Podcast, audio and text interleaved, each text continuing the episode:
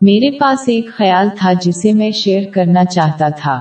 میں ایک متوازن زندگی کو برقرار رکھنے کی اہمیت پر غور کر رہا تھا جس کے تحت ایک مسلمان اس دنیا میں اپنی ضروریات اور ذمہ داریاں پوری کرتا ہے آفرت کے لیے مناسب تیاری کرتا ہے اور کبھی کبھار حلال لذت حاصل کرتا ہے۔ اگرچہ یہ ایک بہترین طریقہ ہے جس کو پورا کرنا بہت مشکل ہے جیسے ایک تندرستی پر چلنا۔ جس کے ذریعے انسان آسانی سے دونوں انتہاؤں میں سے کسی ایک میں گر سکتا ہے۔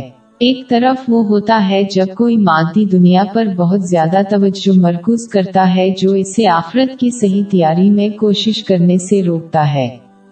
یا دوسری طرف جہاں انسان آفرت کی تیاری میں بھرپور کوشش کرتا ہے، لیکن جد و جہد کرتے ہیں اور یہاں تک کہ اپنے دنیاوی فرائض کو پورا کرنے میں ناکام رہتے ہیں۔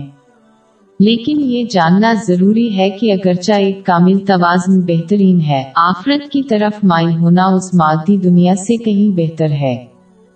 جیسا کہ آفرت کو پسند کرنے والے کو یہ دنیا مشکل ہو سکتی ہے، لیکن آفرت میں ابدی کامیابی حاصل کرنے کا امکان زیادہ ہے۔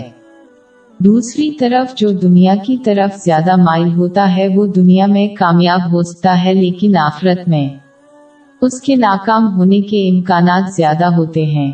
یعنی مادی دنیا کی طرف مائل ہونے کے مقابلے میں آفرت کی طرف مائل ہونا زیادہ محفوظ راستہ ہے۔ لہذا اگر کوئی مسلمان کامل توازن پانے کے لیے جد و جہد کرتا ہے تو اسے آفرت کی طرف زیادہ مائل ہونا چاہیے تاکہ وہ عارضی دنیاوی کامیابی کے بجائے ابدی کامیابی حاصل کر سکے۔ باب ستاسی، آیات سولہ سے سترہ۔ مگر تم لوگ تو دنیا کی زندگی کو اختیار کرتے ہو۔ حالانکہ آخرت بہت بہتر اور پائندہ تر ہے۔